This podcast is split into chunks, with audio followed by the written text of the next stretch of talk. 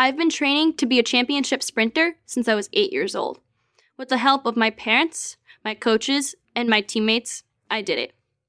By sophomore year of high school in 2018, I was one of the top five female high school sprinters in Connecticut. But then, one day, I wasn't. At the state championships that year, two people passed me, passed all of us girls, literally. They finished first and second in our races, dominating the field. Were they more motivated? Did they train harder? I don't think so. But they did have an edge, a big one we couldn't match. They were biological boys who said they were transgender girls. Do you think that's fair? Males competing against females? Before you make up your mind, let me tell you a bit about what it took for me to become a top female sprinter.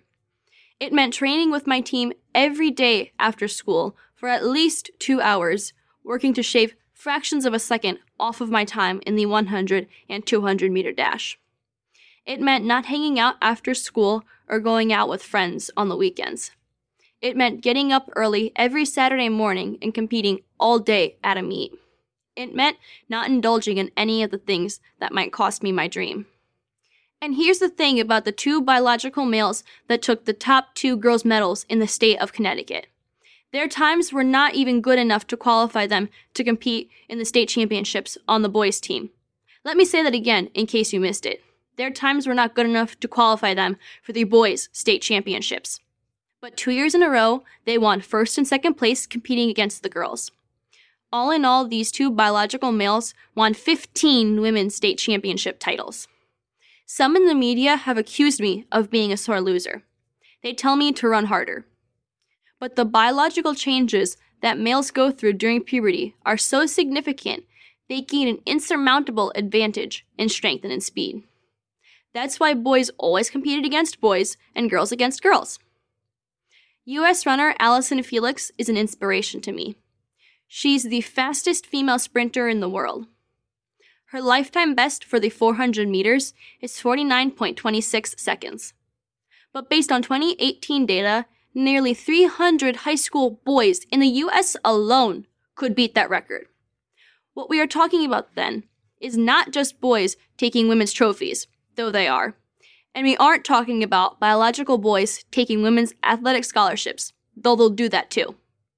When biological boys are allowed to compete against girls in sports like track, where the differences in performance are so great, we are talking about girls getting shut out, never getting the chance to win or even compete at all.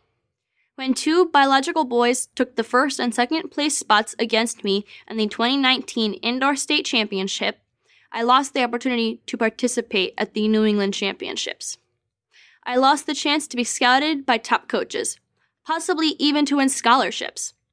Right now, biological boys are being allowed to set records on the girls' team, deleting girls' records, erasing the achievements of actual girls, and setting a standard probably no girl can meet, no matter how much she trains or how hard she tries. The reason that we have girls' sports in the first place is to give female athletes with talent, hard work, and dedication an equal opportunity to shine and be recognized.